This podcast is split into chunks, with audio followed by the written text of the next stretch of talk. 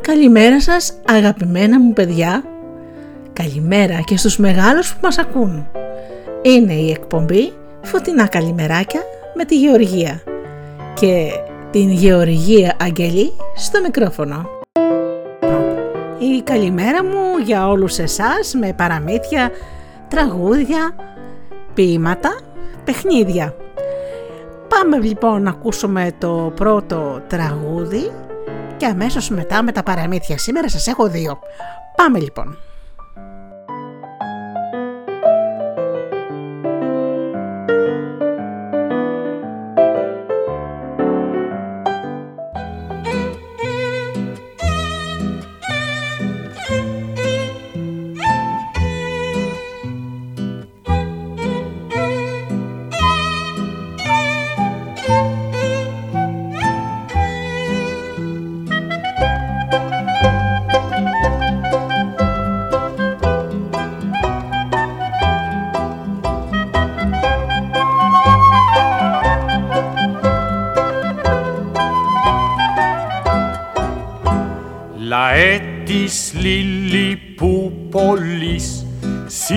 Σήκωσε πια παντιέρα με το χαρχούδα δήμαρχο δε βλέπεις άσπρη μέρα λαέ της Λιλιπούπολης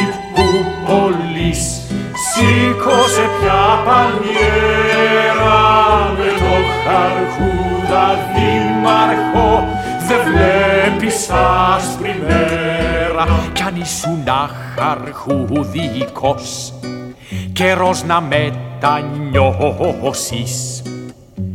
Γίνε διστροποπηγικός αν θέλεις να, αν θέλεις να προκόψεις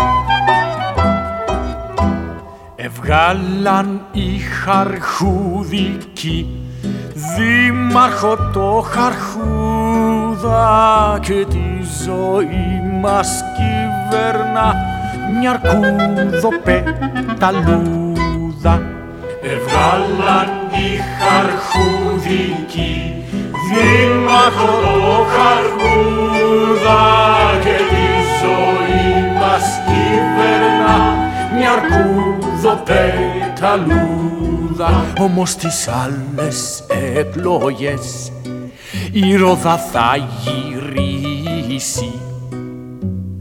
Κι όλοι οι λίλοι που πολύ εμένα θα, εμένα θα ψηφίσει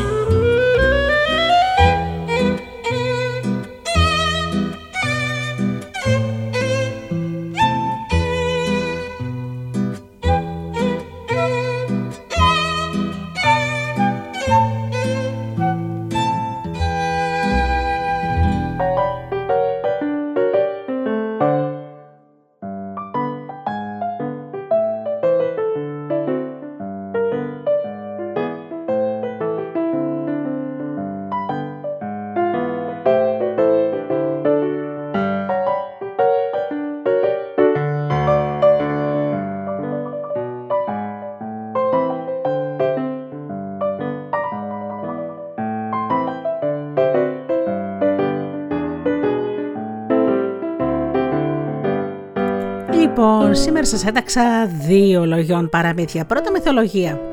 Και να σας πω παιδιά μου, μπορεί να το ξέρετε σίγουρα, αλλά εγώ οφείλω πάλι να σας το πω, να σας πω για το Μινόταυρο. Ο Μινόταυρος ήταν αθρηλικό τέρας της Κρήτης και είχε σώμα ανθρώπου και κεφάλι τάβρου.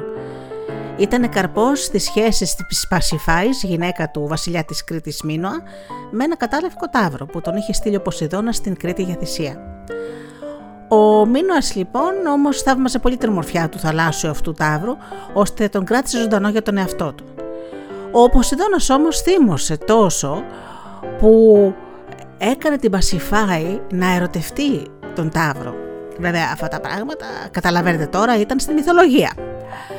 Με την τεχνική βοήθεια λοιπόν του Δέδαλου που έφτιαξε τον περίφημο ε, λαβύρινθο, ο Μινόταυρος μπήκε εκεί ακριβώς στο λαβύρινθο και η Πασιφάη, ε, όπως καταλαβαίνετε, ενώθηκε με τον Ταύρο μέσα στο λαβύρινθο και ε, γέννησε το Μινόταυρο.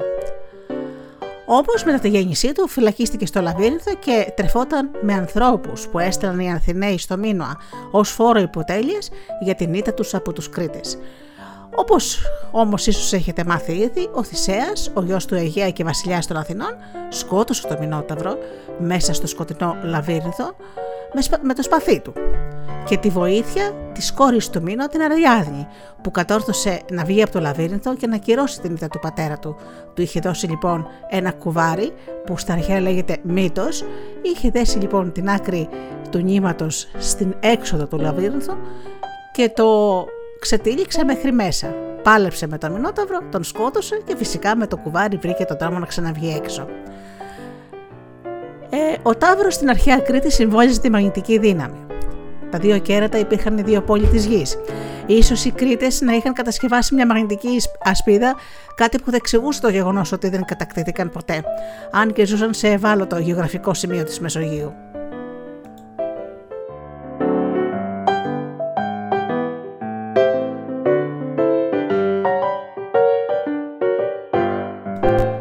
Υπήρχαν όμως, θα σας πω τώρα και άλλα τέρατα που τα λέγανε ερηνίες. Οι ερηνίες λοιπόν ε, στην αρχαία μυθολογία είχαν σχέση με την εκδίκηση των εγκλημάτων. Οι ειρηνίες ήταν θυγατέρες της γης και του σκότους, θεές του Άδη, φύλακες των νόμων της φύσης και της αρμονίας του κόσμου, που τιμωρούσαν πολύ αυστηρά κάθε παράβαση των νόμων. Ήταν αυτές που αναλάμβαναν την εκτέλεξη των ποινών που επέβαλαν στους ανθρώπους οι κριτές του Άδη και οι δίκοι. Οι Έλληνες θεοποίησαν την τιμωρία του κακού και της αδικίας. Οι ειρηνίες συνδεόταν επίσης με τις τύψεις της συνείδησης που αισθάνεται μετά την πράξη κάθε εγκλήματος. Ήδη από τον Όμερο είναι γνωστές και γίνονται ερωτές μόνο στον ένοχο τον οποίο καταδιώκουν, επειδή ως φρένονται το αίμα που χύθηκε από τα χέρια αυτού που έκανε το φόνο. Τις έλεγαν και ευμενίδες προσωνύμιο που αποτελούσε και εφημισμό για να μετριάζεται με την καλή λέξη η τρομερή τους ιδιότητα. Εξού και ο Εσχύλος έγραψε μία τραγωδία με το όνομα Ευμενίδες. Ακόμα λοιπόν και σήμερα έχει μείνει η χαρακτηριστική φράση που λένε τον κυνηγούσαν οι ερηνίες, δηλαδή οι τύψεις. Αυτές που κυνηγούσαν όπως σας είπα τον άνθρωπο που έχει κάνει έγκλημα. Και υπάρχουν και πίνακες που παριστάνουν ε, τις ερηνίες να κυνηγάνε έναν που έχει κάνει φόνο. Και να σας πω τώρα για τον Βορέα ένας από τους τέσσερις ανέμους, γιος του Τύφωνα και της Ιούς, μαζί με τους τέσσερους αδερφούς του, τον Νότο, τον Ζέφυρο και τον Εύρο, μένανε στη Θράκη μέσα σε σπηλιές των ρηπαίων όρων, ρύθμιζε την επικράτηση της Γαλήνης ή της Τρικυμίας και στη θάλασσα και λατρευόταν στη Θράκη και στην Αττική. Ιδίως μετά την καταστροφή του στόλου του ε, Ιέρξου κοντά στον Άθο. Ο Όμερος ονομάζει το Βορέα Μέγα Άνεμο που πάντα ρίχνει, στους, που πάντα ρίχνει τους ανθρώπους. Ερωτεύτηκε την ύμφη Πίτη, την Πεύκη δηλαδή, γιατί στα ρεχαία το Πεύκο λέγεται Πίτης, η οποία όμως προτίμησε τον Πάνα με αποτέλεσμα βορέας από τη ζήλια του να την κρεμίσει από ένα μεγάλο βράχο και Αιγαία να τη μεταμορφώσει στο μόνιμο δέντρο. Όπως είδατε λοιπόν οι αρχαίοι Έλληνες ε, θεοποιούσαν τα φυσικά στοιχεία το, το, βορρά, το βορρέα όπως σας είπα, τον ήλιο, το φεγγάρι, τα πάντα.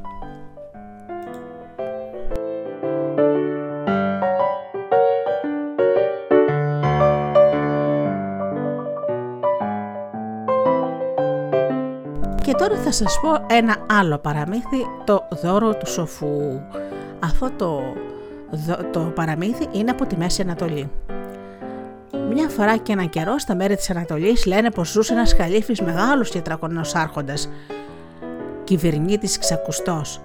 Ζούσε αυτός μαζί με τη γυναίκα του σε ένα μεγάλο παλάτι γεμάτο υπηρέτες και δουλικά, και αμέτρητα δωμάτια που είχαν στο μέτρημα και τριγύρω ήταν κήποι με λουλούδια, μυρωδάτα, δέντρα και καρπούς λαχταριστούς.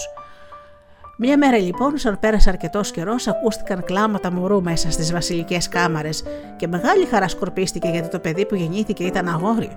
Ήταν το πρώτο παιδί του Χαλίφη. Ο Άρχοντας πρόσταξε να γίνουν γιορτές σε όλο το Χαλιφάτο και ο ίδιος θέλησε να καλέσει τους προύχοντες του τόπου, τους πλούσιους και όσους είχαν αξία για να γλεντήσουν στο, στο παλάτι των ερχομό του γιού του.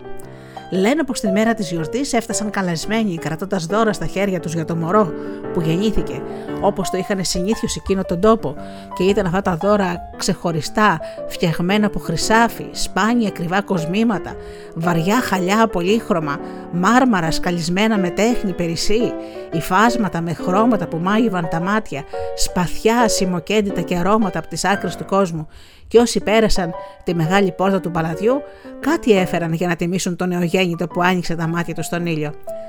Λένε όμως πως ένας καλεσμένος ανέβηκε στα σκαλιά εκείνη τη μέρα με το πρόσωπό του γελαστό με τα μάτια του αδιανά. Ήταν ένας σοφός που με τα βάρη του χρόνου πάνω στις πλάτες του που τον ήξεραν σε εκείνα τα μέρη ήρθε να φέρει δώρο στο μωρό. Οι καλεσμένοι γύρισαν και τον κοίταξαν γεμάτοι απορία, παραμέρισαν για να περάσει και κάποιοι ψιθύρισαν. Μα πώς είσαι το γέροντας εδώ με τα χέρια αδιανά, δεν έβαλε με τον νου του τι θα πει ο Χαλίφη. Ο Χαλίφη τον είδε που ερχόταν χωρίς να κρατάει τίποτα στα χέρια του και θύμωσε πολύ. Πρόσταξε τους τους φρουρούς του να πιάσουν τον άνθρωπο που τον πρόσβαλε και να τον φέρουν μπροστά του. Οι φρουροί έτρεξαν να κάνουν ό,τι τους είπε ο Χαλίφη και σε λίγο γέροντας βρέθηκε να στέκεται αντίκρι στο θρόνο του Χαλίφη σιωπηλός. Ο Χαλίφη τον κοίταξε στα μάτια που άστραφαν από θυμό.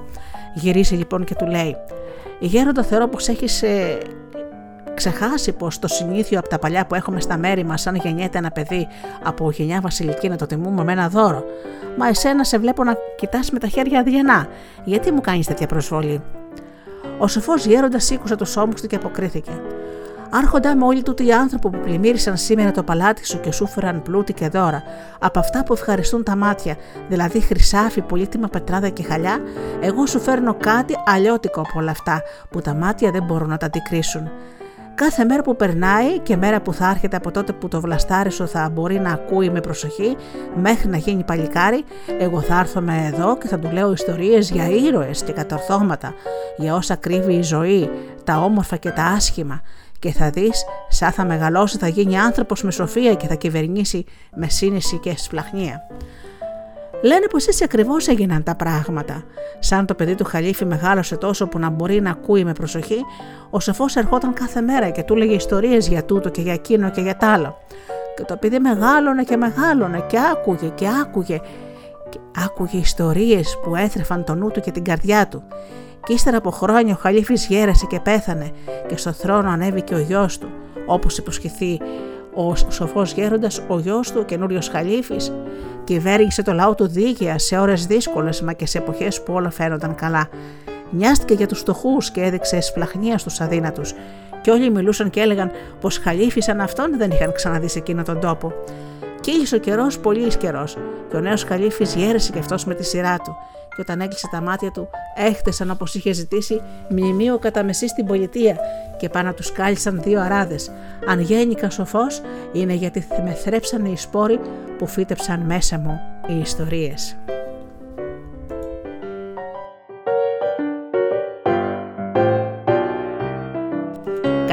Καταλαβαίνετε λοιπόν γιατί αγαπώ τόσο πολύ τις ιστορίες και τα παραμύθια και θα σας τα λέω κάθε πρωί. Πάμε λοιπόν μουσική.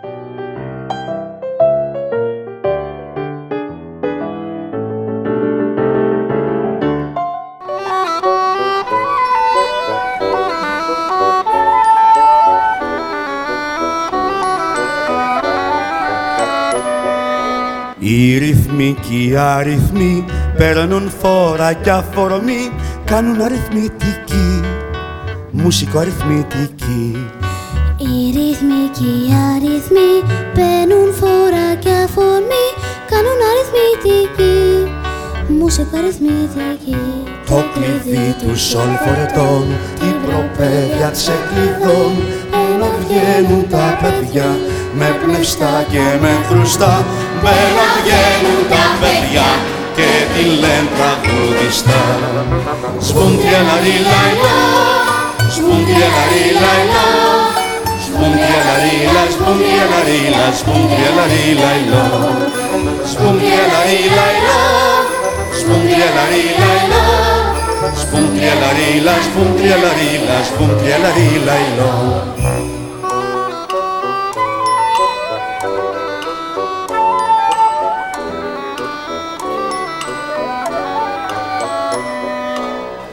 Spuntielari la, spuntielari laila. Παίρνουν φορά και αφορμή κι όλα είναι μουσική. Μουσικά ρυθμητική Οι ρυθμοί και οι αριθμοί παίρνουν φορά και αφορμή κι όλα είναι μουσική.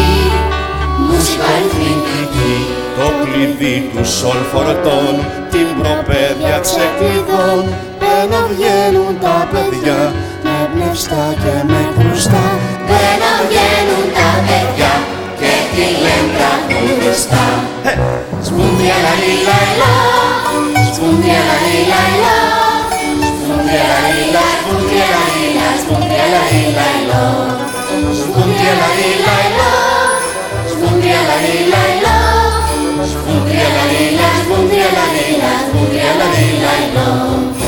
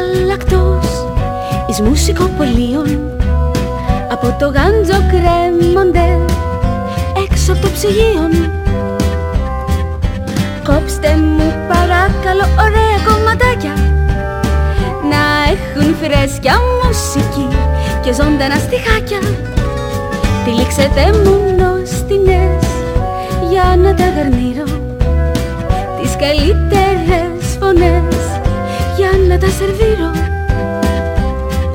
Με τραγουδάκια γάλακτος τα κάνουμε τσιμπούσι κι αν δεν σ' αρέσουν τα ψητά θα έχουμε και σουσί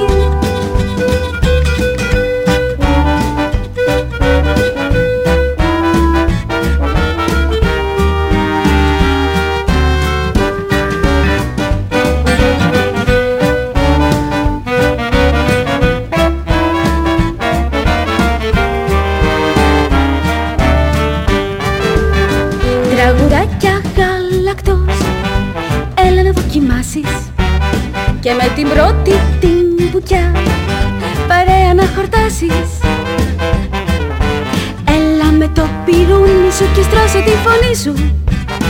Τις νότες να τσιμπήσουμε, τα φάλτσα μας να σβήσουν. Της μέλπος είναι η συνταγή, παλιά πετυχημένη. Στην κατσαρόλα η μουσική, μ' αγάπη να δεμένη Με τραγουδάκια γάλακτο σας κάνουμε τραπέζι. Κι ακόμα αν όλοι φύγετε η μουσική θα παίζει. Κι ακόμα αν όλοι φύγετε. Κι ακόμα αν όλοι φύγετε. Κι ακόμα αν όλοι φύγετε. Η μουσική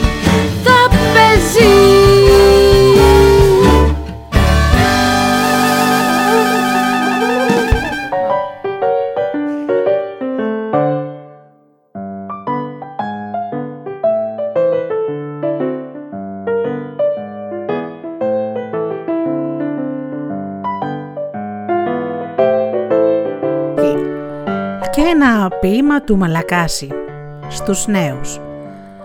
Όνειρα φτερωμένα νιάτα την αξετίμητη αρετή σας για την πατρίδα, στην ορμή σας κρατήστε την αφυλαχτό. Και εσείς μικρότερα κοιτάξτε μπροστά στους μεγαλύτερούς σας, Φοβέρα να είναι στους εχθρούς σας και ευλογημένοι από το Θεό. Τίποτε άλλος από την πατρίδα, δόξα καμιά άλλη σαν και δάφτη, φωτιά ιερή στα σπλάχνα ναύτη, χτυπάσε το σφυρί καρδιά. Την ώρα που τα νιάτα στράφτουν στη μάχη απάνω αντριωμένα και είναι η Ελλάδα του καθένα, τα μάτια ολόφωτη μπροστά.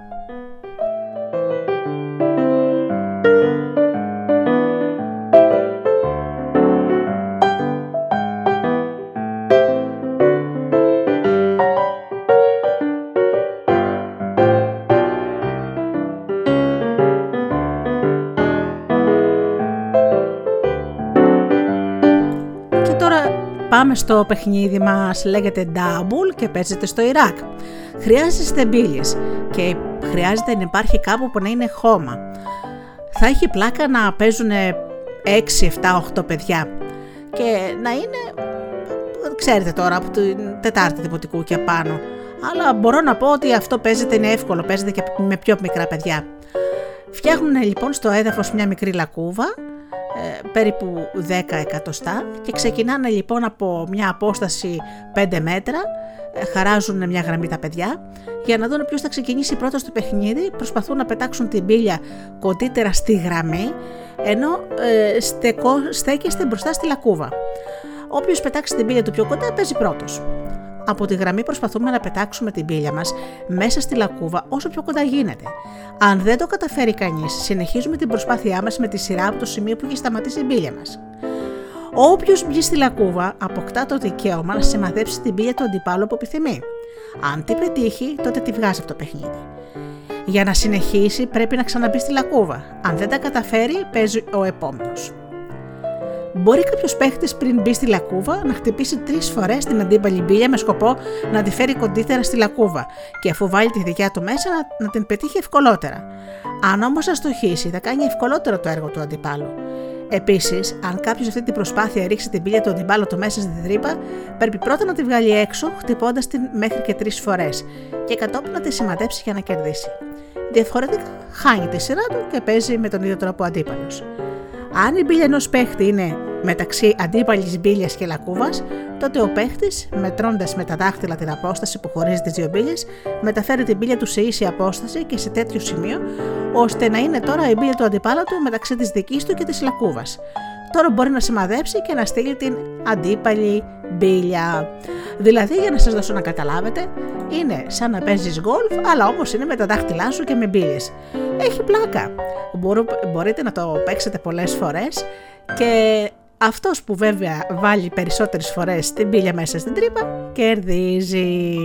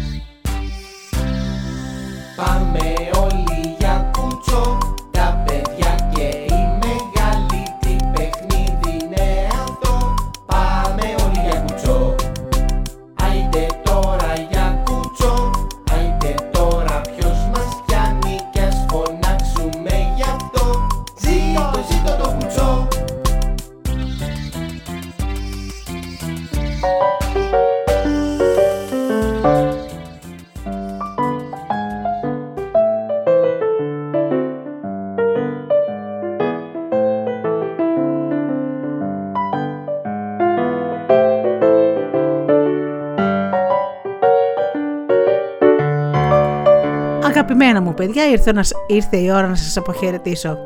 Να περάσετε μια καταπληκτική ημέρα και να κάνετε κάθε μέρα κάτι χρήσιμο και να κοιτάτε να μαθαίνετε κάθε μέρα κάτι χρήσιμο. Σας φιλώ γλυκά γλυκά και θα τα ξαναπούμε αύριο το πρωί στις 7.30. Καλή σας ημέρα.